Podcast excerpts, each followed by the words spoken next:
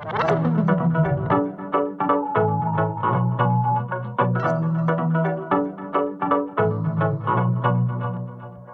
und herzlich willkommen bei HWZ On Air in a Nutshell. Ich bin Lara Oderbolz und heute bei mir zu Gast ist Rainer Grau. Er ist Studiengangsleiter im CAS HL Business an der HWZ. Hallo Rainer. Hallo. Schön bist du da. Vielen Dank, dass du gekommen bist. Ja, gerne, selbstverständlich. Wir haben es ja vorhin kurz besprochen, ähm, Rainer. Ich möchte heute mit dir das Thema Agilität im Business-Kontext ein bisschen anschneiden und hierbei ganz speziell auf diese Methoden und Tools eingehen, diesen, die diesen Bereich so ein bisschen bereichern oder die Teams dabei unterstützen, eben agil zu handeln. Doch bevor wir auf diese eingehen, möchte ich zu Beginn ganz kurz mal klären, was der Begriff Agilität eigentlich bedeutet. Man hört ihn viel, man liest ihn viel, viele sprechen davon und viele scheinen ja auch ziemlich agil zu sein. Dennoch, es gibt ja einen großen Unterschied zwischen Doing Agile und Being Agile. Ja, das ist immer das Standard-Saying in, in der Community, Doing Agile versus Being Agile. Ich schilder es mal so. Doing Agile bedeutet, man verwendet die Methoden und Techniken und Tools, aber ohne den ganzen Hintergrund dahinter zu sehen. Also ohne den eigenen Mehrwert, den Mindset, den man dazu braucht. Ich schildere mal eine vielleicht etwas schräge Analogie. Ähm, stellen Sie sich vor, Sie haben einen Kebab, ein Kebabhaus. Und Sie wollen aus diesem Kebabhaus ein Vier-Sterne-Restaurant machen.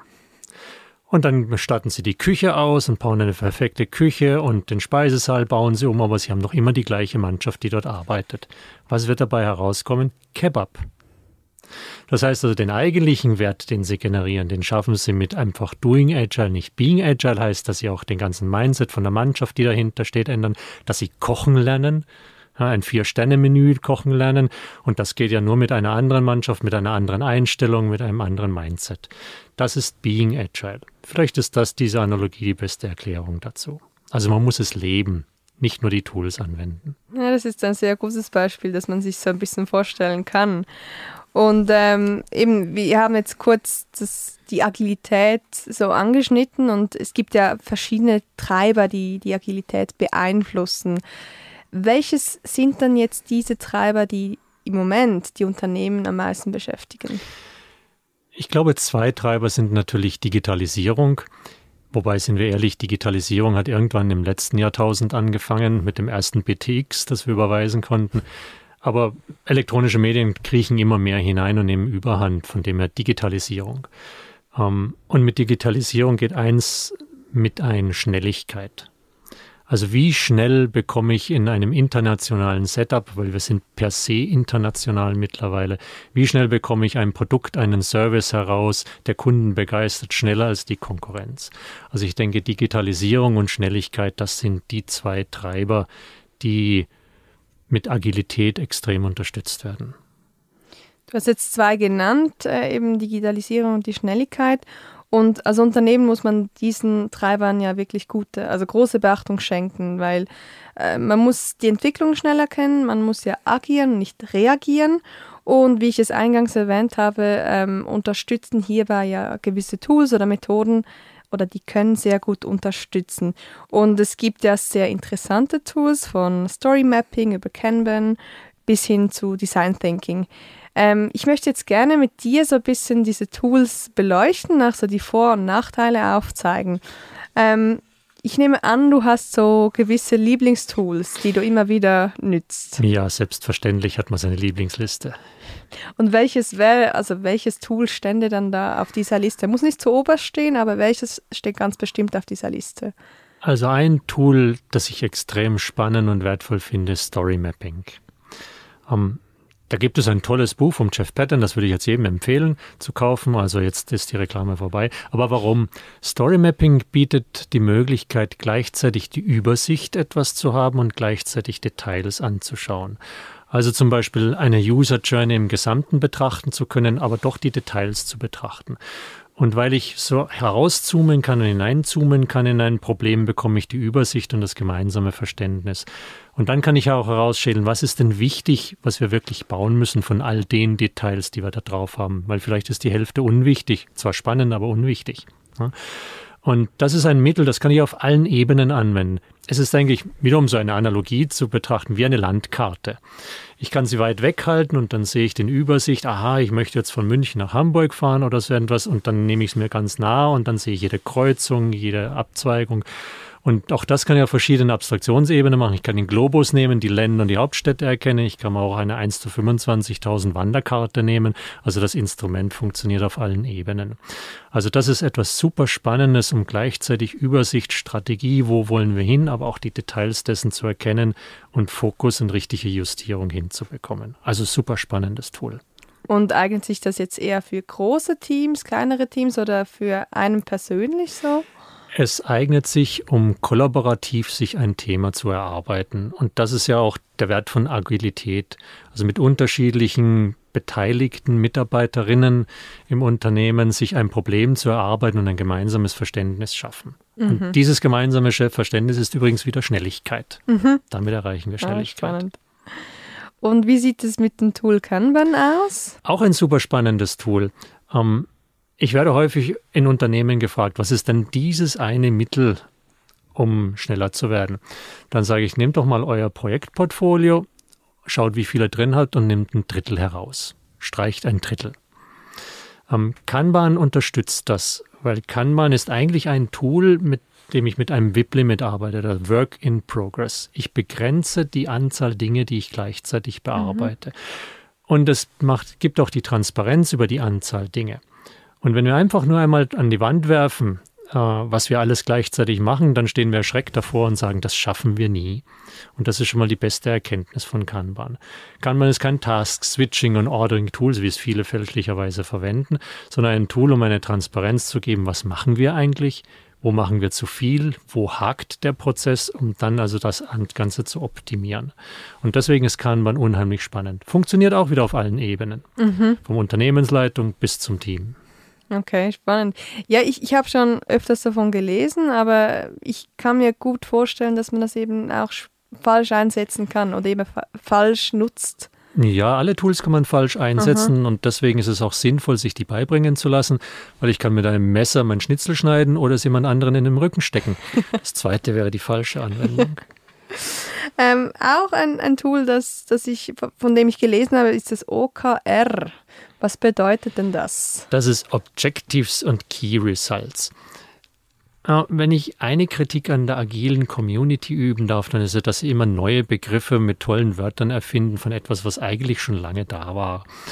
Also OKR ist ein kaskadierendes Zielfindungs- und Bildungssystem. Also dass ich von der Unternehmensleitung bis zum Team mir kaskadieren Ziele mit verschiedenen Zeithorizonten setze was die agile Gemeinde dazu äh, gebracht hat, und das ist sehr positiv, das in einer bestimmten Art und Weise zu beschreiben. Zum Beispiel mit Stretch Goals, also nicht fix ein Ziel und bist du schlechter, wirst du verhaftet und bist du besser, wirst du gelobt, sondern dass man sagt, in dem Zielbereich wollen wir sein und das streben wir an und die Ziele entdecken wir bottom-up selbst. Mhm. Ja, und damit bringe ich wieder die Mitarbeiter ins Boot, damit involviere ich sie, da bringe ich wieder Schnelligkeit.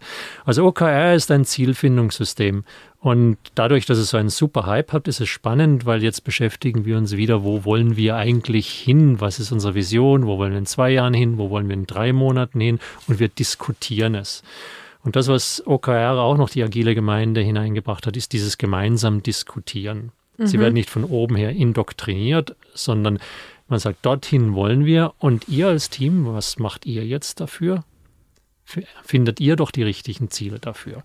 Und das ist ein wunderbares Mittel, um etwas zu vergemeinschaften wieder. Also wo wollen wir als Firma hin, wo wollen wir als Team hin, was ist das Gemeinse, wo ist der Fokus. Das bringt wieder Schnelligkeit und ähm, ja, hilft natürlich, die richtigen Produkte zu bauen. Mhm. Also du sprichst jetzt hier von, von der Eigeninitiative auch, dass sich wirklich jeder einbringen kann, ohne dass er ja von jemandem was gesagt bekommt. Ja, genau. Und warum wollen wir das? Ich mhm. sage mal, wir leben in der Schweiz. Ähm, Arbeitskraft ist teuer. Wir haben deswegen alle, ich sage mal, automatisierbaren Arbeiten weit möglichst abgeschafft. Und dann stellen wir doch Leute ein, die intelligent sind, die etwas arbeiten wollen. Und das ist ja auch die Jugend. Die Jugend definiert sich nicht mehr über Status, sondern wir wollen Einfluss haben, wir wollen etwas mhm. schaffen. Ähm, wenn wir dieses Potenzial ungenutzt lassen in den Unternehmen, wäre es doch tragisch. Also mhm. Also müssen wir die Leute mit ans Wort nehmen. Ja. Ja, das heißt, Einer der Gründe für Agilität. Die neue Generation, die kommt, die das sicher mit einbringt. Ganz genau. Mhm. Ist auch ein gesellschaftlicher Wandel. Mhm. Mhm. mhm. Von einem Tool oder einer Methode, die du ähm, angesprochen hast im Vorfeld, ähm, das sind die Retrospektiven. Was wird damit gemeint?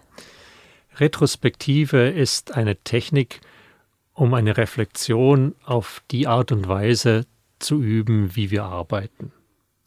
Typischerweise in Unternehmen heißt es, wir haben jetzt diese Ziele gesetzt und dann bauen wir mal fleißig und dann schauen wir, ob wir die Ziele erreicht hat. Also wir schauen nur das an, was wir produziert haben, ob das gut ist in Qualität. Aber wir schauen selten an, ob wir die Art, wie wir es bauen, auch in Qualität stattfindet. Also Retrospektiven dienen dazu da, um regelmäßig einen Haltepunkt zu finden und zu überlegen, haben wir eigentlich vernünftig gearbeitet? Wie ist denn unsere Zusammenarbeit? Und zwar nicht nur im Team, sondern auch mit den anderen Teams. Können wir da etwas optimieren? Ist das wirklich die richtige Art und Weise? Und dann zu reflektieren. Und dann bekommt man natürlich auch einen besseres Gefühl, wie funktioniert denn so ein ganzes kompliziertes Gebilde wie ein Unternehmen. Und wir können an den richtigen Stellschrauben äh, arbeiten, um auch den Schaffensprozess zu optimieren. Und das ist natürlich auch wieder ein Mittel, um Schnelligkeit zu gewinnen. Mhm. Ja. Ja, das klingt so ein bisschen danach, dass man das eigentlich relativ einfach in den, in den Alltag einbauen kann, weil ich glaube, das macht man ja sowieso ein bisschen zu wenig, eben auch weil man vielleicht so viele Arbeiten hat, dass man so die Arbeit reflektiert.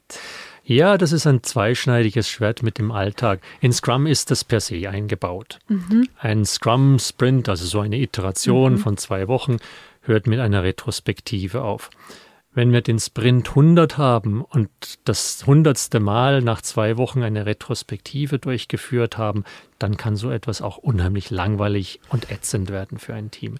Das spannend zu gestalten ist wiederum eine anstrengende Arbeit. Mhm. Ja. Und da Abwechslung hineinzubringen. Also Retrospektiven sind sehr wertvoll, ähm, man muss es aber beherrschen. Mhm. Ähm, kommen wir nochmal, äh, oder kommen wir jetzt an einem anderen Tool, das, ähm, die Canvas-Techniken, die kennt man ja so ein bisschen, oder man kann, kennt Canvas.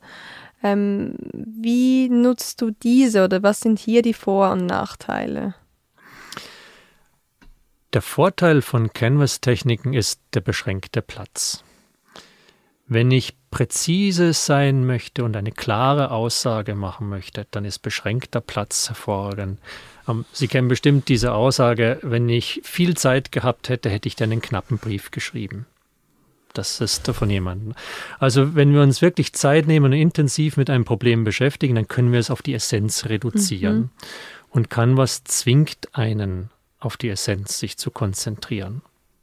Also damit kann ich transparent in der kürzesten Art und Weise darstellen, was eigentlich der Sinn dessen ist, was wir machen wollen. Und wir müssen uns intensiv damit auseinandersetzen, diesen Sinn auch wirklich so knapp zusammenfassen zu können. Es ist sehr einfach, ein Problem auf 20 Seiten zu erklären. Oder einen Businessplan, wie es früher war, mit 300 Seiten und 40 Marktstudien zu unterlegen. Aber den liest niemand. Das mhm. Ding vergammelt auf irgendeinem Folder oder im Schrank und ist nicht präsent sein kann. Was kann ich an die Wand hängen, auf dem Weg zur Kantine und dann weiß es zum Beispiel jener Mitarbeiter. Mhm. Hm? Das wären Vorteile. Es gibt tatsächlich Unternehmen, die einen Warroom haben vor einem Kantine, mhm. wo Leute durchstreifen können, äh, können und sagen können, das ist, ah, das sind die Projekte, die wir hier machen, das mhm. sind die mhm. Vorhaben. Jetzt weiß ich endlich, was unser Unternehmen eigentlich macht. Ja, mhm. also dass auch jeder dabei ist und nicht an jeder sieht, also Transparenz schaffen, könnte man theoretisch genau, auch, und auch der Zwang, wenn man das mhm. baut, dieses Canvas füllt mit Inhalten, sich damit wirklich ernst auseinanderzusetzen. Mhm. Ähm, Design Thinking ist ein Begriff, äh, habe ich, also ich habe das Gefühl, das ist in den letzten Jahren so ein bisschen ein Begriff geworden, der aufgekommen ist. Es gibt auch viel. Ich lese von Design Thinking Workshops. Ähm, es wird im Studium angewendet. Ähm, genau. Ich nehme an, also hier ist auch wieder so die Gruppendynamik ein, einen großen, einen großen Teil, der da hier ja, mitspielt. die Techniken gibt es eigentlich schon lange. Mhm. Die kommen aus dem Usability-Bereich heraus oder Customer Centricity äh, Interaktion mit dem Benutzer äh, es, oder Produktentwicklung, Produktinnovation heraus. Es geht darum, neue Ideen zu shapen, zu finden. Ähm, und Design Thinking gibt eben einen gewissen Prozess vor, ähm, der wiederum animiert, Leute aus verschiedensten Bereichen zusammenzubringen. Weil erfolgreich sind wir in der Innovation erstens mal, wenn wir Zeit haben. Freie Zeit, Slacktime, sage ich gerne. Mhm. Das ist ein ganz wertvolles Gut, das Unternehmen viel zu wenig schätzen. Slacktime. Und dann, dass wir aus verschiedensten Bereichen Leute mit verschiedenstem Hintergrund zusammenbringen. Dann kommt nämlich Kreativität hoch. Mhm. Aber wenn natürlich so ein bunter Strauß an Leuten zusammensitzt, diese auch zu einer gemeinsamen Arbeit anzuleiten. Dazu braucht es gewisse Methoden und Design Thinking ist eine. Es gibt auch noch andere, Lean Innovation, NABC, wie immer wir die alle nennen möchten. Design Thinking ist halt jetzt das populäre Art, weil sie sich auch gut in bestehende Prozesse mhm. einbauen lässt. Ja, es ist gut, es funktioniert, sehr zu empfehlen. Mhm. Aber bei Design Thinking, das ist jetzt im Vergleich vielleicht zu einem anderen Tool, den, das wir so, schon besprochen haben, schon auch was, dass man sich bewusst Zeit nehmen muss, vielleicht einen Tag einrechnen muss und dann wirklich diesen Tag nur für das reserviert, oder? Genau. Ja. Das ist explizite Zeit, die nur mhm. diesem Thema gestattet wird. Ja. ja. Kommen wir zu einem letzten Punkt oder zu einem letzten Tool. Ähm, den Begriff Lean Innovation ähm, habe ich so, oder besser gesagt, mir sagt Lean Management was. Was ist dann mit Lean Innovation gemeint? Der Kernpunkt von Lean ist, äh, Waste herauszunehmen. Mhm. Waste herausnehmen heißt auch im Innovationsprozess möglichst wenig Zeit eigentlich hineinzustecken.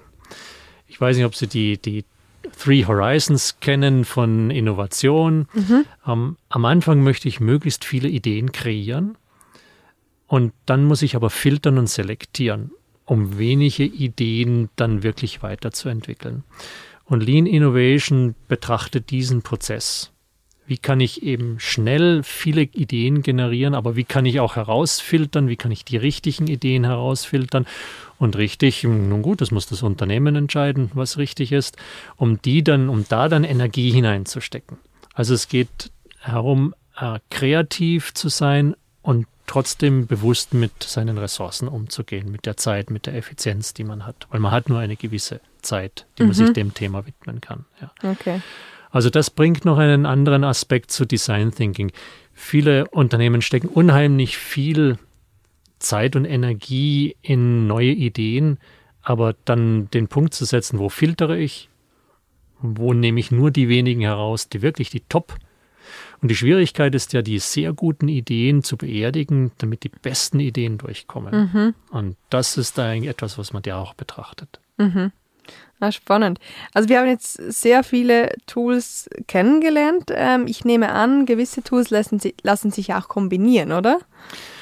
Es ist immer eine Kombination an Tools, ja. Ich sag mal, wenn wir so altbekannte jetzt Frameworks am Markt anschauen, das Scale Agile Framework zusammen mhm. zum Beispiel, wenn wir da einmal die Lupe nehmen und das auseinandersezieren, dann finden wir eine ganze Unmenge von diesen Methoden und Tools drinnen. Mhm. Also es ist eine gelungene Kombination dieser Methoden und Werkzeuge. Der Punkt ist, jedes Unternehmen braucht vielleicht eine leicht andere Kombination und nicht alle sondern nur ein Teil davon und die vielleicht auch noch adaptiert auf den Kontext des Unternehmens. Und da fängt der spannende Teil von Agilität nämlich auch an, wenn wir diese Kombination finden. Denn was ist die richtige Kombination? Also da braucht es auch eine gewisse Erfahrung dazu und ein gewisses Experimentieren und die Bereitschaft, sich auch zu verändern. Mhm. Also die Bereitschaft, sich zu verändern, ist zum Beispiel auch ein Kernpunkt von Agilität. Nun gut, und nichts ist so verhaftet in der Stabilität wie ein Unternehmen. Mhm. Ja, du sprichst was an, eben nach so die Veränderung sehen, vielleicht auch als Mitarbeitende, oder? Dass man vielleicht denkt, eben man muss vielleicht auch mal was verändern und man kann nicht stehen bleiben. Aber ich denke, in gewissen Unternehmen, ob jetzt klein oder groß, kann es wirklich schwierig sein, vielleicht auch ähm, sein Team dafür zu begeistern oder Arbeitskolleginnen und Kollegen. Was rätst du Leuten, die wirklich gerne mit solchen Tools und Methoden was bewirken möchten und äh, ihr, ihre Leute halt auch ein bisschen an, an Bord holen müssen? Klein anfangen, denjenigen finden im Unternehmen, der es von der Führung her unterstützt, mit ihm zusammenarbeiten und ein gutes Beispiel bieten. Und ein gutes Beispiel heißt, wenn man es tatsächlich geschafft hat, besser zu werden, nicht arrogant zu werden im Unternehmen, mhm. sondern demütig zu sagen, hier haben wir ein Angebot. Ähm, ich habe schon erlebt in Unternehmen, dass dann eine Abteilung, ein Bereich äh, ganz toll herausgelobt wird und die anderen gesagt haben, und wir? Mit denen wollen wir gar nicht mehr. Mhm. Ja. Das ist äh, eine Gefahr. Ja. Ähm, also ähm, dieses demütige sich etwas erarbeiten und damit Erfolg haben und andere dann mitnehmen in das Boot, mhm. das ist sehr wichtig. Und ich denke, es ist, man spricht immer von Leadership, dass sich die Führung ändern muss. Die hat eine sehr große Verantwortung, die Führung, aber es müssen sich auch die Mitarbeiter ändern. Also es ist auf beiden Seiten. Mhm. Ja. Und das ist auch die Kunst. Wir waren ja 30 Jahre erfolgreich mit einem anderen Rezept. Das meine ich mit der Stabilität in Unternehmen. Deswegen sind vielleicht auch junge Unternehmen da viel erfolgreicher, weil sie mit der jungen Generation anfangen. Mhm. Die haben gar nicht diese Stabilität, die sie transformieren müssen in ein neues Denken. Das heißt, die Durchmisch Durchmischung macht es auch so ein bisschen aus, oder? Ja, auf alle Fälle. Und das heißt nicht unbedingt, dass es junge Leute sind, sondern dass es geistig Leute ja. sind, die aktuell da mhm. sind. Ja. ja. Ja, spannend. Rainer, vielen herzlichen Dank, warst du da. Hast du uns einen kleinen Einblick gegeben, nach so ein bisschen in, ja, in den Studiengang CS Agile Business. Ähm, ich hoffe, es hat dir auch eben was Spaß gemacht. Ja, auf alle Fälle. Und es macht mir auch Spaß, das zu transportieren in dem Lehrgang. Vielen Dank. Danke.